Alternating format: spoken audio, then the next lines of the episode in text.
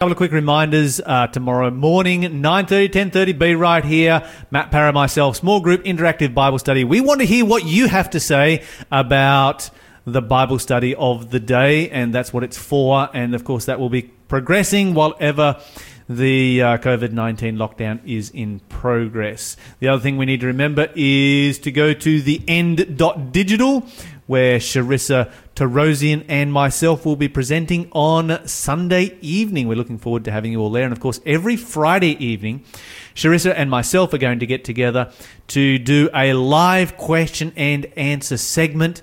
Uh, where you will be able to send in your questions, your answers from the week's Bible studies that we have been presenting so that we can answer those questions and answers. Okay, so that's all coming up uh, over this weekend. Lots of things happening. And don't forget to wish everybody a happy Mate Day. It is May 8. Absolutely, Which mate. means mate, mate, mate. mate. And also, speaking of wishing people happy days, on Monday, uh, Sunday, sorry, don't forget to wish all your mothers a happy Mother's Day. You know, I, I love our Australian terminology. One of my favourite Australian terms is old mate. Oh, mate, I use that so much. You know, you can talk about you can talk about anyone anywhere in the world, and you can talk about old mate, and anywhere else in the world that you are. You're in America or the UK or somewhere, and, you, and you're talking about old mate, and nobody knows what you're talking if about. I, if I ever forget someone's name, I, I typically refer to them Yeah, as, it's old mate. Old mate. Yeah, exactly, old mate. Yeah, And and it's a super friendly way of describing somebody that you don't know.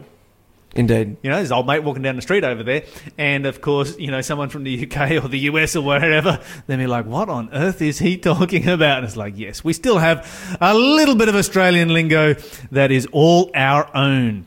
I love it. I remember when I first went to the states back in the early '90s, and you know, the whole this, the Australian um, saying of "no worries." You know, all the Aussies would say "no worries," and it was kind of a new thing to Americans. And you know what? You go to America now, everybody says it. No worries, man. They, have- It's all they have good. so totally Listen, if adopted you're it. coming down the street, no worries. I'm gonna I'm gonna sort you out, man. It'll be all good. We adopt so much of American culture into our country And they because of, adopted some of our own. because of the uh, influence of television, but we have exported something to the world, and it is positive. I heard of a story when someone went to America and they used the term, the Aussie term, "she'll be right," and they asked, "Wh- wh- "Who's who's she? Who's this person, this lady that's going to be right? Is she is she not right now?" this is What- very confusing. There's no she right here. It's, you know, it's a bunch of guys here. Who's this she that you're referring to? And yeah, my, my, mate- my mate had to explain to them exactly what was going on there. So yeah, Yeah, you, can, you if, if you mix if you mix a bit of Australian terminology with uh, a thick Australian accent and use it in the United States amongst a group of people that are unfamiliar with the Australian accent, you can actually get yourself into trouble. I found at times. When I first went there, I was so f- hardcore bogan that you can't imagine, and um, yeah, was talking about you know this bloke and that bloke and the other bloke. Well, they didn't hear the word bloke; they heard a very different word, and they thought I was being super racist. Got myself into so much trouble. like, no, no, that's not what I meant. listen, calm down. All right, we need to get into our Bible study for today, We which is indeed. Nehemiah chapter 8. Nehemiah chapter one. 8, verse 1 to 3 is the passage we're looking at. Uh, go for it, Liam. Okie dokie. In October, when the Israelites had settled down in their towns, all the people assembled with a unified purpose at the square just inside the water gate. They asked Ezra, the scribe, to bring out the book of the law of Moses, which the law had given to Israel to obey. Okay, well, whoa, whoa, whoa, let's stop there for a moment. So, so what have we got happening here, just kind of uh, in verse 1?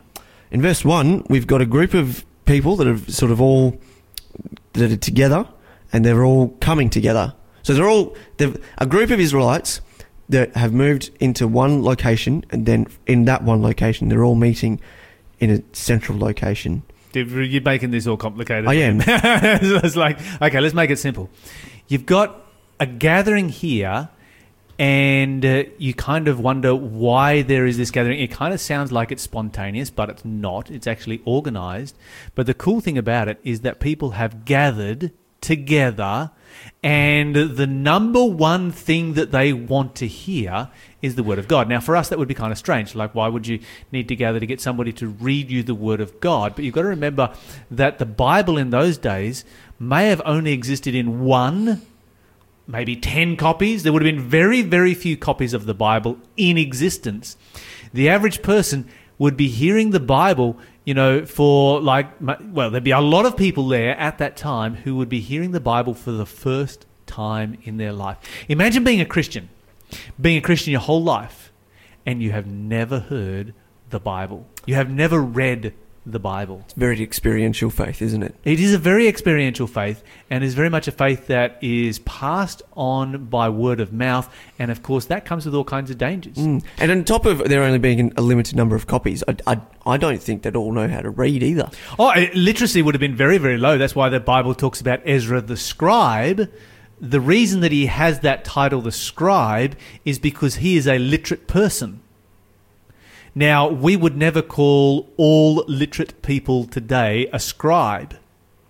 But in those days, you would. Everyone would be a scribe. I could be a scribe. That's you right. could be a scribe. we- We're all scribes because I mean, uh, you know, you and I have been sitting here with our, our our pads of paper in front of us, preparing the stories for the day and scribing. Indeed. But in those days, that was an elite position. To know the art of reading and writing was kind of rare. Indeed. So not only would they not have a copy of the Bible for themselves, they wouldn't be able to read it even if they did have one. And so they've gathered together, they've sat down, and they then ask, "Hey, Ezra, come out and read to us the Bible."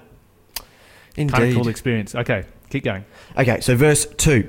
So on October 8, Ezra the priest brought the book of the law before the assembly, which included the men and the women and all the children old enough to understand. Okay, they should have done it on, on, on May 8 rather than October 8. But anyway, that's all right. They did October 8. They missed out. Next Could time. have, could have been May 8. Next time. Uh, he faced the square just inside the water gate from early morning until noon and read aloud to everyone who could understand. All the people listened closely to the book of the law. Now, that would be interesting. Okay, how do you reckon your voice would go reading for that long? Not great. And you're reading outside. Have you ever, have you ever, well, you, you're an outdoor rec, so you would have done a lot of outdoor speeches. I have indeed. Okay, and when you're speaking outdoors, did you ever use like a microphone or a loud No, or- no, I, I never did. Oh, well, I mean, I have in the past, but typically, Typically, you just got a group of people just- around you. yeah. Have you noticed how your voice goes nowhere when you're outside? Yeah. It's just like, and it's gone. you've got to, you've got to really, It, it, it goes about like a foot in front of you and then vanishes compared to when you're, you know, in Yeah. a church building or something like that, or even in our studio right here and talking on the radio. it just, it just like falls. It just, yeah, it, it doesn't exist. It, it, it, yeah, you've got to really pick up your voice and and direct it. Sometimes you can cup your hand around your hands around your mouth to help project it, uh, and that does a little bit, but not not quite as much as it needs to. For about 14 years, I used to run an annual uh, cold camp, which was uh, a midwinter camp um, that involved four-wheel driving and going in the bush and all that kind of stuff, which was great fun. And one of the things that I noticed was that whenever you were presenting worship services, because we'd have worship, you know, morning and evening and, and, and a Saturday morning worship, all that kind of stuff, which was great, but how hard it was to speak. And so one time I actually devised a way of wiring my radio mic that I used for church into my car stereo. All right, Yeah, it worked a treat too. Got everyone to hear you. Yeah, absolutely. I didn't have to thrash my voice. But here you've got Ezra outside and he is reading the Bible. Now, the only way that's going to be possible in an enormous group of people like this is number one, the guy's got a decent voice. And he knows how to control it and he knows how to um, project his voice without wearing his voice out. That's the first thing. The second thing that you need to note here is that it's only going to be possible if the people sit quietly. If there's a bit of mumbling, if there's a bit of, you know, um, moving here, moving there, asking questions, what you've got here is a group of people, they all come together and they are so enthralled with hearing the word of God, they sit there quietly and they listen for hours on end. What does it say? How many? When did he start there? Uh, in the Um, morning, Yep. early morning, and finished at noon. From the morning until midday. Well, that's probably when about when he ran out of voice and was like, "I need to take a break until the next day." Okay, so this is an interesting. We're going to come back and look at this experience in more detail and find out exactly what happened, and uh, yeah, exactly what it was that was taking place. You're listening to Faith FM, positively different radio. Okay, so Ezra being a scribe, he loves to keep details, and he goes on in the next uh, few verses here and talks about all the people that helped him and all of the other readers, and he gives lists of names. Uh, verse 5 Ezra opened the book in the sight of all the people, for he was above all the people, so he stood up on a platform. When he opened it, all the people stood up, and Ezra blessed the Lord, the great God, and all the people answered, Amen, Amen with lifting up their hands, and they bowed their heads and worshipped the Lord with their faces to the ground. Then he lists a whole bunch more people that were there. And well, actually, verse seven. Read for us verse. Well, do you want? Do you want to read verse seven, or you, are, are, I can give it a red hot go, you gonna have a crack at it? and then you can tell me pronouncing it all wrong. All right, so just, just read it with confidence. the Levites, the Jeshua, Benai, uh, Sherebiah, Jamin, Akkub, uh, Shabbethai, Had- Hodiah, Messiah, uh, Maaseiah, Kelita, Azariah, Jezabad, Hanan, and Pelaiah. Okay, I love the way you gave the uh, the uh, Polynesian pronunciation of Masaia. Oh, is that right or wrong? Oh, I have no idea. I just I just like the Polynesian way that you did it with the uh, the double uh, the double vowel right there. Well, the reason why I mispronounced it the first time is because on my page it's it's split into two lines because Oh, it's that- that- the the MA is at the end of one line and the the Asaya is at the start of the next line. So I, the formatters of your Bible were just trying to mess with people. they, Weren't they? they were indeed. I, yeah. Anyway, anyway, keep reading. Okay, so verse 8, they read from the book of the law of God and clearly explained the meaning of what was being read, helping the people understand each yeah, passage. I like this. Mine, mine repeats it there twice. They caused the people to understand. The people stood in place. So they read in the book of the law of God distinctly and gave the sense and caused them to understand the reading. And so what you've got here is a precedent for the teaching of the Bible. Sometimes we say, well, you, you I've heard people say you should never teach the Bible. You should just, uh, every person should just read it for themselves. But I don't know about you, but I often read the Bible and it raises questions in my mind, and it's useful for me to go and ask somebody else, "Hey, what do you think about you know?" da, da, da," and to gain some insights from what they actually have to say. Uh, here you've got that's exactly what is taking place. They're reading through it, they're stopping, giving some insights, expanding on it, expounding on it, and then continuing on from there. Essentially, having a modern day Bible study. It's exactly what's taking place. It's not a small group Bible study. This is a large group Bible study. Indeed. It's a little bit like, you know, this is this is this is kind of like Ezra do what Ezra Ezra doing what we're doing right now. Yeah, He is speaking to the masses about the word of God. What an incredible privilege, eh? it'd be it's, it's, an, it's a privilege for me, Yeah. uh, let alone at back in the day, way back when. Absolutely. Okay, so then there's less. There's this question comes up: Why is a clear understanding of Scripture so important for us, not just as individuals, but corporately as Christians? It uh, it unites us as one. Like in a- in a corporate, well, I think of corporation. Particular words I associate with different things. Like a corporation, I think of a big business. And if in a big business, everyone is all functioning under the same set of rules, under the same beliefs, under the same practices, they Same doctrines? same doctrines. Yep, they would all function for a common goal. They would all function uh, in the way that would be best for that business. Okay, so what's the most important question in the Bible? Uh, there's plenty. I don't know which one's most. Salvation. Salvation, yeah. Yeah, Salvation Salvation is the most mark. important question. If we don't have a clear understanding of the Bible, do we have a clear understanding of salvation? No. No, that's going to be a problem, isn't it? And so, what good is it? Uh, you know, as Jesus self, himself told us, of the world, if, if we gain the whole world and lose our own souls, and of course, if we don't have a clear understanding of the Bible, we can't even have a clear understanding of the doctrine of salvation.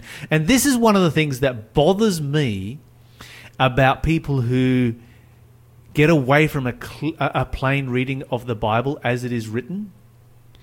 Because the moment they do, unless otherwise indicated, now obviously we talked about this before, there are plenty of places where it is otherwise indicated. Do not take this literally. You know, when you talk, talk about a, a beast with uh, ten horns and seven heads, it's like, yeah, do not take that literally. Um, that is clearly indicating symbolic language.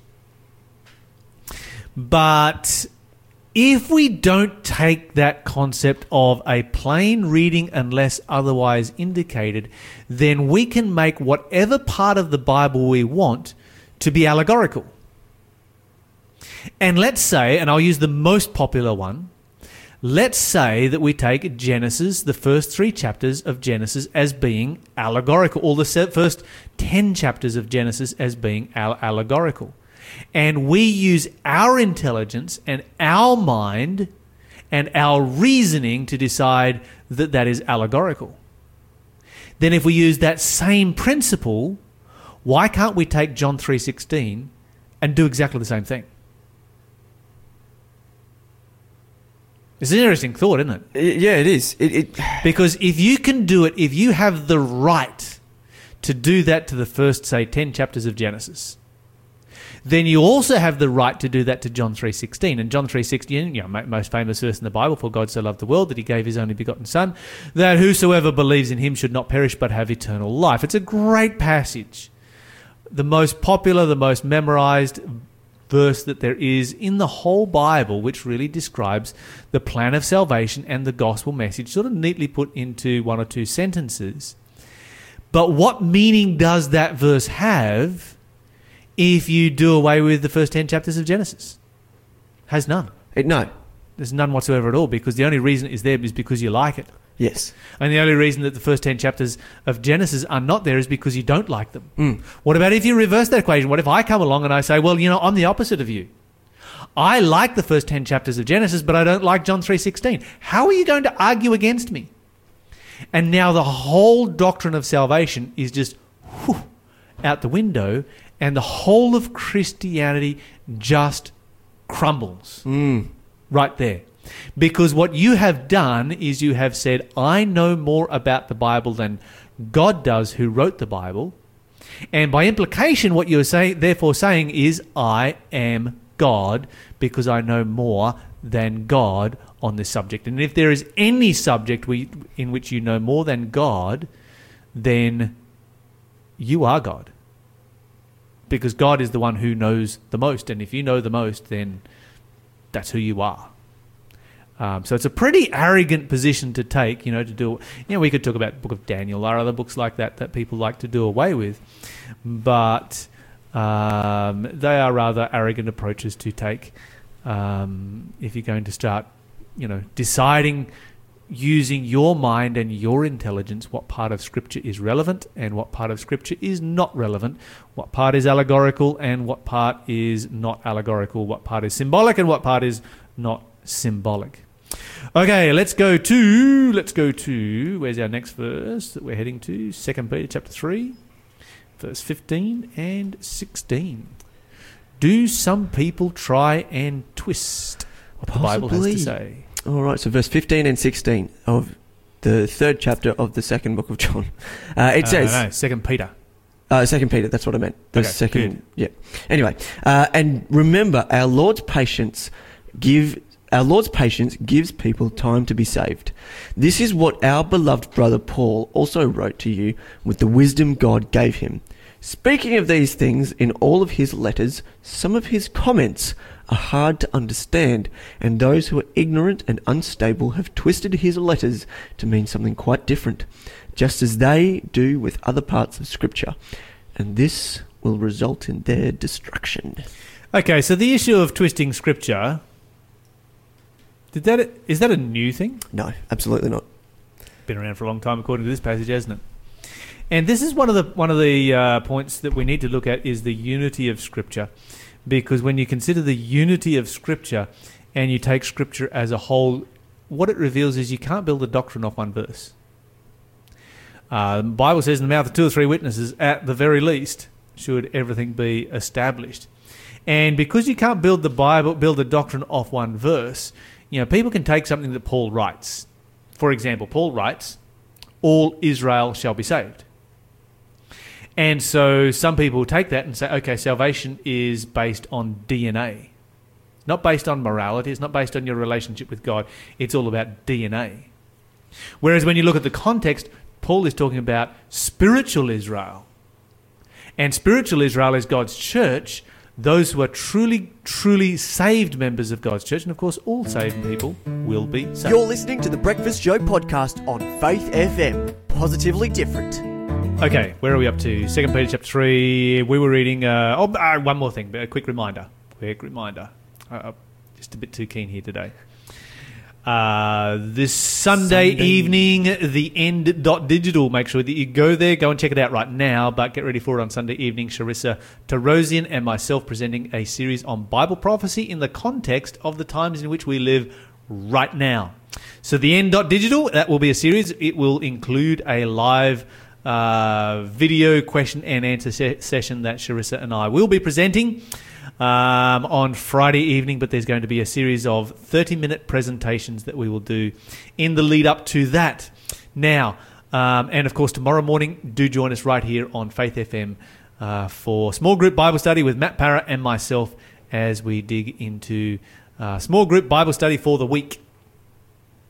Second Peter chapter 3 and verse 16. I want to read from my translation because it's going to give you a unique uh, perspective right here. It says in verse 15, and account that the long suffering or the patience of our Lord is salvation, even as our beloved Paul also, according to the wisdom that God gave him, has written unto you. So, so basically, Peter's saying, Hey, Paul and I have been writing the same thing to you. But then he goes on, also in all his epistles, speaking in them of these things, in which some things are hard to be understood, which they that are unlearned and unstable wrest or or or, or to, to re- wrest is old English to move it um, as they do or, or twist it who are unstable twist it as they do also the other scriptures under their own interpretation. Now there's a something very very subtle within this verse there's something very subtle in the last two lines of this verse that reveals to us the attitude and the teaching of the New Testament authors in relationship to the New Testament. So one of the questions that, you know, often goes through people's minds is that the New Testament authors, their Bible was the Old Testament. That was the only Bible that Jesus had. New Testament hadn't, hadn't yet been written. But when you come down to this particular point, you do have a number of books of the New Testament that have been written. And Peter speaks about them. You know, Paul has been writing books of the New Testament. When Paul wrote those books, Corinthians, Romans, Galatians, whatever, were they immediately recognized as being a part of the Bible, or were they just like, okay, this is some great material that's coming from Paul? This is a very valid question. And I want you to notice here, in the last two lines of this verse, the answer is given, where it says that those are unlearned and unstable twist it as they do also the other scriptures. Now, when they say the other scriptures, that can be referring to the Old Testament. But other is other than the scriptures that Paul is writing. So, other scriptures, in other words, scriptures other than the ones that Paul is writing, therefore, the ones that Paul is writing are part of the scripture, are part of the Bible. And I, and I find this very, very fascinating because it reveals to me, you know, so a historical truth in relationship to the development of the New Testament and of the Bible. And that is that the books of the New Testament were recognized as inspired books of the Bible, of the biblical canon, um, by the disciples who were writing them and the disciples who were reading them. They were recognized by their contemporaries as being part of the Bible and referred to as being authoritative. And so when Peter writes this here, he refers to Paul's writings. He says, okay, some of what Paul has to say is hard to understand and anybody who's written the writings of Paul will know exactly what he's talking about. Paul can be challenging, uh, probably the, the most challenging New Testament writer that there is. But while they are hard to understand, he states it's the same message. You know, we haven't changed the message in any way, shape, or form. It's exactly the same message. and also that you know this is the gospel message and it is authoritative so paul's works peter's works james's works jude's works john's works in the bible are all authoritative in nature they are all luke's works matthew's mark's are all a part of Scripture and hold equal authority according to the New Testament writers, as do the books of Moses. Okay, so uh, we've got a little bit of time left here, and let's look here. Here's an interesting one Revelation chapter 14, verse 6. Revelation 14, verse 6. Spent some interesting time on the end program talking about uh, this particular passage and very excited to share with you some of the things that um, I was able to delve into on you the give end. us a sneak peek. Okay, so I've done I've done a couple of different presentations out of Revelation chapter 14. I did one presentation on the subject of the Antichrist because he's mentioned in verse uh, verse t- uh, Revelation 14 ver- where am I? I'm looking at the wrong page here. Revelation 14 verse 9. There's another presentation on the mark of the beast. There's another rev- presentation on the judgment. These are all coming out of Revelation chapter 14. And I just recorded one on Babylon, which I've, is, is a presentation I've never ever done before. And I got to tell you, you're going to have to listen to this one.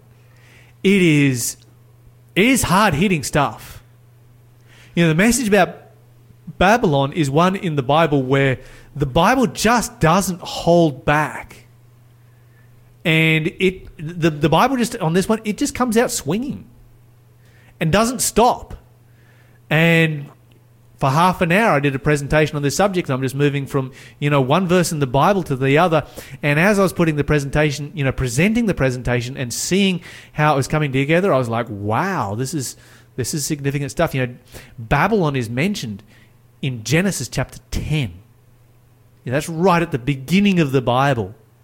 And it goes right to the end of the Bible. You know, it's right down here in chapter 18. You find Babylon. And then, of course, you find Jerusalem uh, one page over in Genesis chapter 14. And Jerusalem goes then the same distance through the Bible, just staggered by two chapters. Right down to Revelation chapter 22. Sunday, 8 p.m. is where to go to. Is the time? To yeah, I was about it? to get into this verse. The Bible describes uh, Revelation 14, 6 through 12 as, uh, or, or I would say 7 through 13 as the everlasting gospel. Indeed. Sorry, I cut you off. That's okay. No, well, I was just looking at time. We're almost out of time. So, yes, Sunday, 8 p.m., the end dot digital is the place to go if you want to find more interesting things about the end times. And here, listen to Lyle dive into this uh, passage of the Bible, Revelation 14.